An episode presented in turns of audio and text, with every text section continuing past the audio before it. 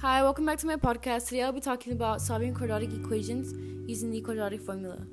So, what I learned is that the quadratic formula is x equals negative b plus or minus the square root of b squared minus 4ac all over 2a. The discriminant is b squared minus 4ac. When b squared minus 4ac is greater than 0, there will be two solutions, and if it is equal to 0, then there will be one.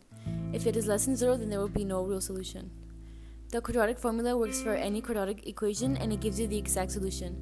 If you wanted to find how many solutions negative x squared plus 4x minus 4 equals 0 had, you would substitute the values of b, a, and c into b squared minus 4ac, which would give you 4 squared minus 4 times negative 1 times negative 4.